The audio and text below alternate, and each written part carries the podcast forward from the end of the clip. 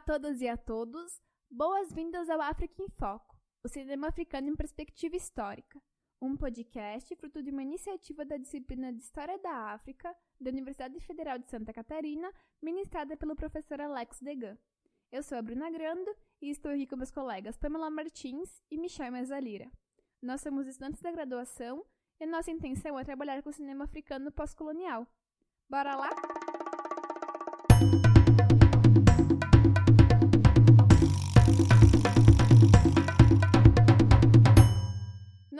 Episódio é sobre a Negra D, do cineasta africano Ousmane Sembène.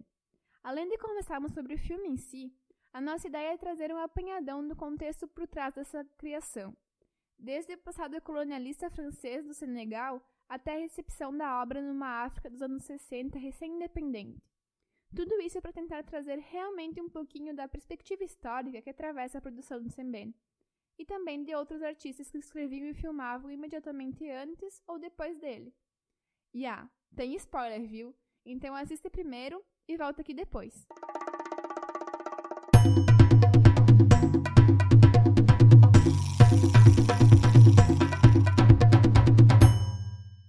Para a gente entender direitinho em que contexto o filme se insere, acho que podemos trazer um pouquinho do que foi a experiência colonial francesa na África.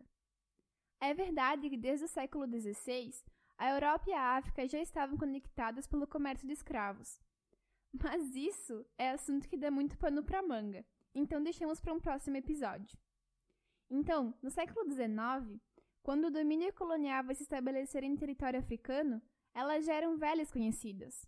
No caso do Senegal, foi a França que, a partir da Conferência de Berlim, que aconteceu lá em 1885, assumiu o papel de colonizadora, colocando os assimilados, ou então colonizados, numa posição de submissão e independência.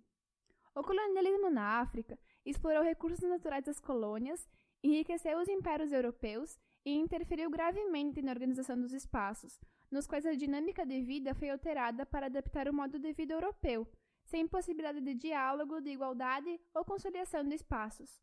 Assim, o sujeito colonizado foi submetido a uma cultura que lhe era estrangeira e muito diversa dos seus costumes. A conquista desses povos implicou não somente a possessão geográfica, mas também a colonização do pensamento. Olha só, para muitos países da África, essa colonização só foi acabar na segunda metade do século XX. Esse foi, por exemplo, o caso do Senegal, país em que o cara que vai dirigir a Negradê nasceu e cresceu. É estranho pensar que até o século passado existiam pessoas que estavam vivendo em um regime colonial, meio parecido com aquele que rolou no Brasil de 1500 a 1800 e lá se vai, não é? E nesse sentido, na verdade, mesmo com o término da colonização, os europeus deixaram heranças não desejadas para os africanos. A principal delas, a língua. Violência simbólica que devia ser respondida à altura, a resposta do colonizado ao colonizador só poderia ser eficaz se estremecesse as bases do próprio sistema colonial, por meio de ações anticoloniais e revolucionárias. Exaltar a cultura local, dominar a língua europeia para fazer dela uso estratégico e reconstruir as bases políticas e sociais dos países dominados. Nesse sentido, as manifestações artísticas, como a literatura, os movimentos sociais e as transformações de ordem política, vieram para resgatar o que havia de mais precioso da ancestralidade, juntamente com os elementos caracterizadores da modernidade, tentando fazer um trabalho de reafirmar os valores e tradições daquelas pessoas que, durante muito tempo, tiveram a sua identidade apagada pelo colonialismo. E é aí que entra o nosso cara, o Osman Sembène. Mas acho que isso a gente pode deixar para depois, porque o Michel tá muito afim de contar pra gente o que que tava rolando na indústria cinematográfica africana no meio de tudo isso.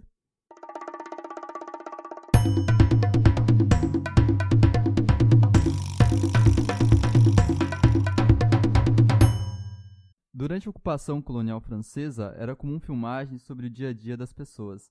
Até militares franceses faziam isso. Jean Rouch, que era um cineasta profissional, também gravou essas pessoas. O Osmani meteu o dedo na ferida. Para ele, o Roche filmava as pessoas como se fossem baratas. Agora, falar de um cinema africano na época de Osmani quer dizer, ele é o pai desse cinema. Baron Sarret, de 62, que na tradução para o português de Portugal ficou carroceiro, É o seu primeiro filme e, coincidentemente, abre as portas para o cinema africano. A Negra D vem depois, e nessa coisa de quem vem na frente de quem, África sobre o Senna, que é de 55, é outro concorrente aí.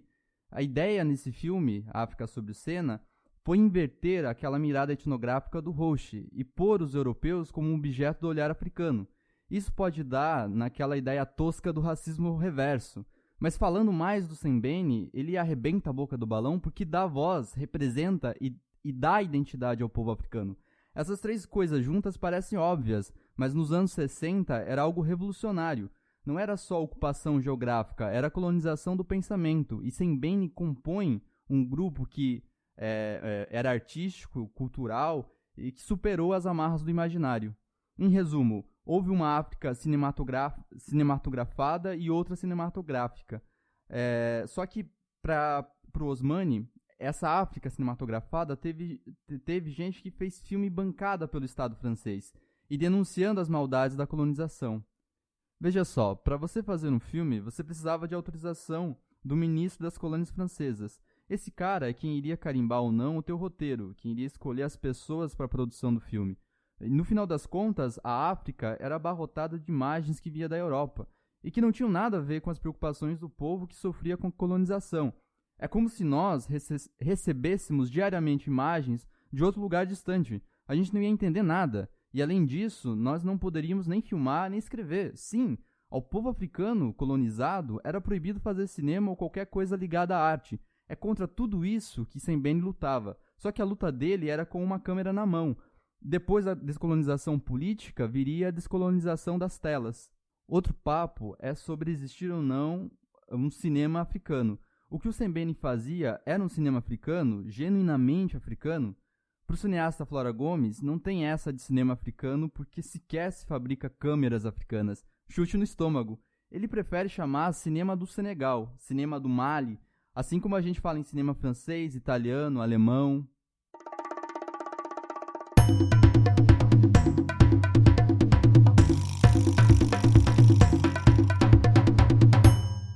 Tá, mas peraí. A gente falou, falou, falou do Osmani Sembene e até agora não disse quem ele era. Então, quem é esse cara? Se o que o Pablo Poço do pai do cinema africano não bastasse, é atribuído a ele também o papel de primeiro cineasta de origem africana a produzir filme para o público africano sobre a condição africana. Grande demais, né? Nascido e criado em uma região do Senegal chamada Casamansa, que não fazia parte do que se considerava o Senegal sob ocupação francesa e que era ela mesma marcada pelo convívio entre vários povos de diferentes heranças culturais e por isso apresentava-se como um espaço de tolerância e diversidade, Sembene não foi uma exceção à regra. Saiu de casa muito cedo, para lutar na Segunda Guerra Mundial enquanto parte do exército francês. Foi nesse espaço, inclusive, que ele pôde aprender o que era racismo e observar os mecanismos do colonialismo de perto. Se em um primeiro momento seu alistamento se deu motivado pelo sentimento de dívida com os franceses, no pós-guerra essa simpatia foi sendo gradualmente substituída por um sentimento anticolonial. É a partir daí, e em muito devido à sua aproximação com o movimento sindical, que Sembene começa a produzir suas obras. No movimento, ele passou a ter acesso à literatura e foi encorajado a escrever. Curioso é que nesse momento de sua vida, o Osman estava onde? Isso mesmo, na França, mais especificamente em Marsella. É longe da África, em território francês, assim, que Sembene irá iniciar a sua carreira de escritor, um escritor africano contra o colonialismo que publica, em 57, o livro Le Doc Noir. A década de 60 representou um divisor de águas na linha de ação de Sembene. Com a independência no Senegal, ele paralisou a carreira de escritor e se lançou ao projeto de virar cineasta. Me parece que para ele, sua obra era uma forma de intervir e transformar a realidade. E o alcance permitido pelo cinema favorecia esse propósito muito mais do que a literatura. Mesmo que suas obras tenham ido além das salas de cinema do Senegal e até da África, ele nunca parou de afirmar que era nesse continente tão rico que estava o seu público. Para Sembene, o caminho da descolonização passava diretamente pela supressão das formas culturais de reprodução do pensamento colonialista, que encontravam no cinema uma forte expressão, e nesse sentido, seu engajamento na sétima arte vinha com a ideia de dizer nós somos, não de dizer ao africano como ele deve ser, mas de restituir sua capacidade de representação e de reflexão. Do início de sua carreira até 2004, ano em que seu último filme foi lançado, Sembene levou às telas mais de 10 filmes, entre eles o já citado Borum Sahet, de 63, Mandabi, de 68, Shala, de 75, Gelwar, de 92, Muladi, de 2004 e La Noire D, ou A Negra D, que, como já vimos, foi lançado em 66 e é o foco desse nosso debate.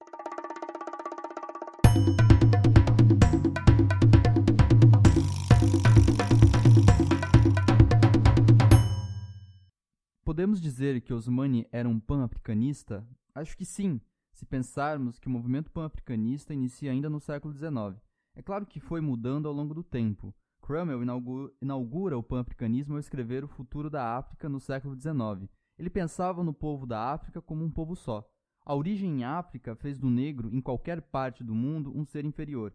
Esse legado maldito do pan-africanismo seria herdado para os continuadores do movimento, inclusive Osmani. 1934 é chave para isso tudo. Um cara da Guiana, um cara da Martinica e outro do Senegal criam um movimento artístico negritude.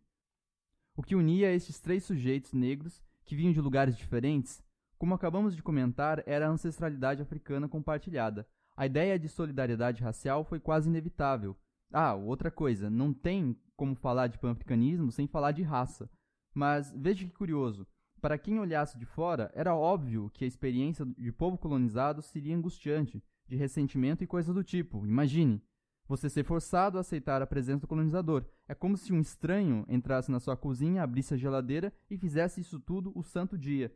Mas essa visão faz sentido porque comparamos com a situação dos negros aqui na América. Na maioria das vezes, esses artistas, intelectuais e políticos africanos que faziam barulho com o pan-africanismo eram a elite que usufruía, por exemplo, de educação. Eram letrados, falavam francês. Eram negros, mas podiam ser franceses. O Leopold Senghor, que era um intelectual e fundador da negritude, se reconhecia como um francês. E aí? Senghor foi presidente do Senegal, mas era também membro da Academia Francesa. Mas voltando para o Sembene, ele usa muito a câmera subjetiva. Ele narra a história de A Negra D pelo olhar e sentimento da Joana, e representa a máscara como o elo com a África. Essas duas coisas me parecem mostrar bem como ele soube usar o cinema para esse discurso pan-africanista. Existe uma mãe África e Sembene é o pai do cinema africano. Não tem como separar uma coisa da outra.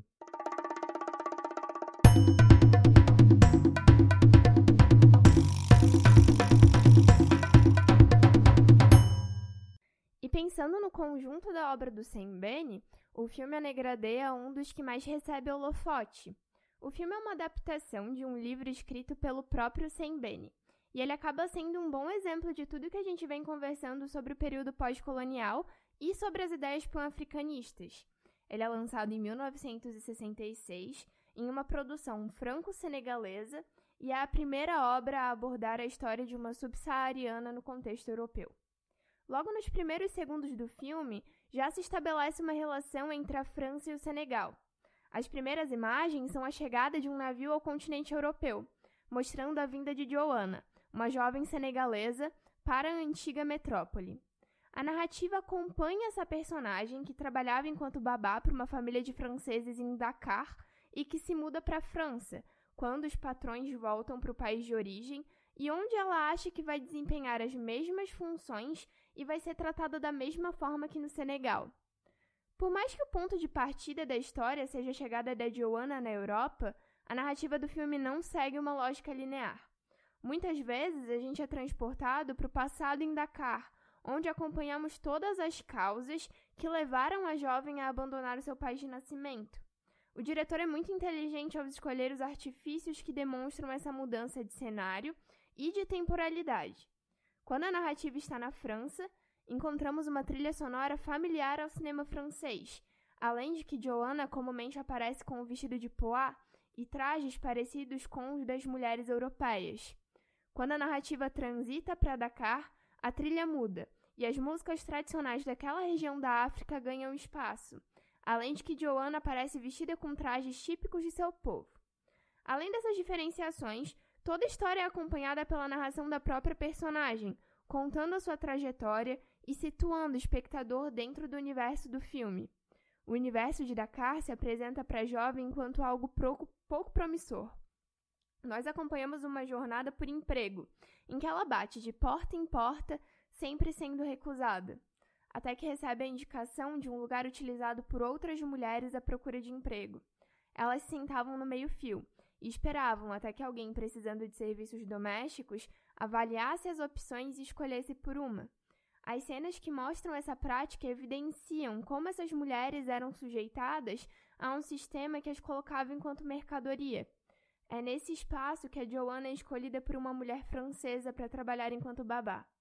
Depois de um período trabalhando para essa família, em que ela recebe presentes e é bem tratada pelos patrões, eles voltam para a França e a garota os acompanha por algum tempo depois. É quando o universo da França toma forma embora o próprio território francês seja alheio ao filme. A experiência da jovem na França é de confinamento, de um trabalho interminável, que massacram qualquer perspectiva de ascensão social e de ser incluída nas relações sociais entre os europeus. Toda a benevolência dos patrões é substituída por uma relação que vai revelando aos poucos as suas opressões.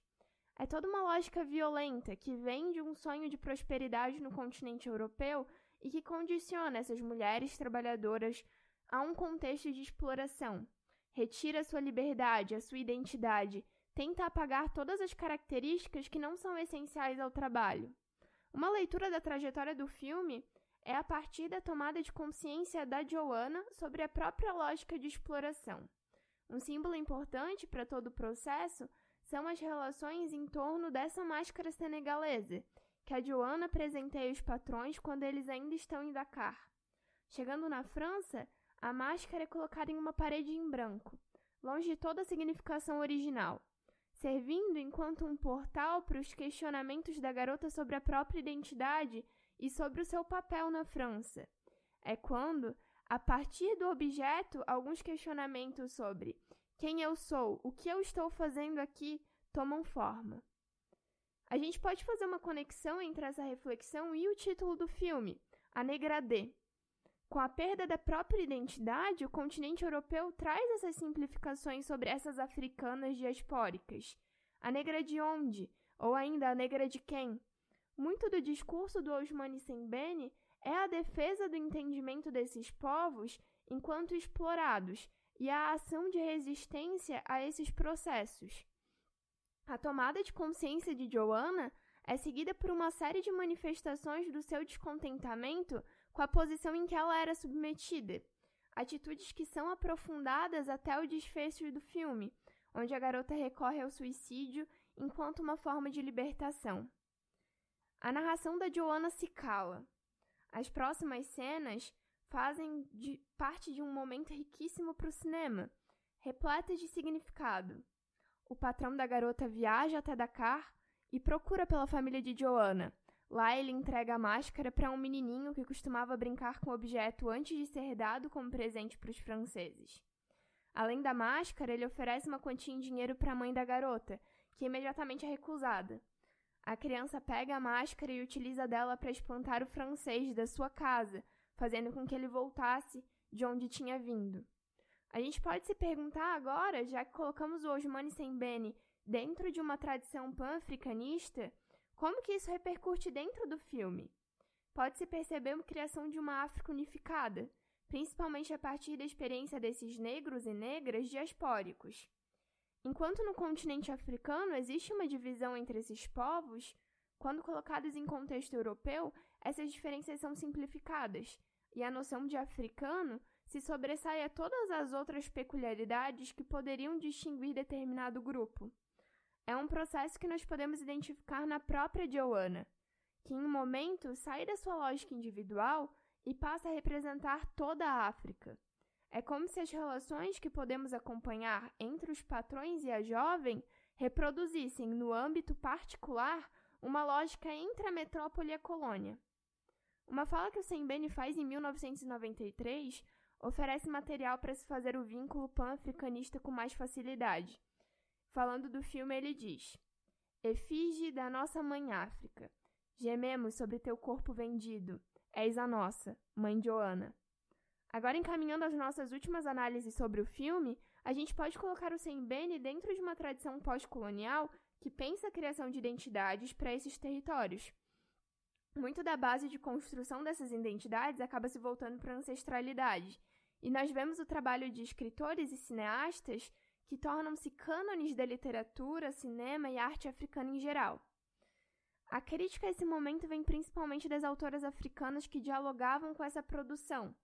A representação de uma África exuberante, pronta para ser explorada, uma África que pertence a todos, que está à disposição de todos, sempre recai sobre a figura feminina. Assim como Joanna, muitas outras personagens, muitas outras mulheres carregaram o fardo de ser África. No processo, elas perdem a própria independência, perdem a própria agência e personalidade. Já não estamos falando de indivíduos, mas de todo um território. As consequências de todo esse processo continuam no imaginário popular. E a mãe África é evocada muitas vezes, principalmente dentro das comunidades diaspóricas, que podem ser encontradas, é, que podem encontrar na ancestralidade um elo com outros povos que passam pelo mesmo processo de violência.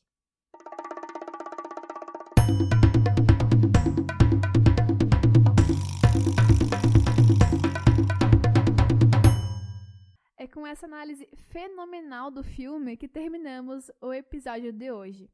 Espero que vocês tenham gostado e que a gente tenha conseguido trazer um panorama mais geral do contexto em que a Negra Day está inserido e mostrar que a produção cinematográfica, principalmente africana, não está descolada da realidade e tem também ela uma história. Muito obrigada a quem ouviu. Lembrem de seguir a gente no Spotify e por hoje é só. Até mais!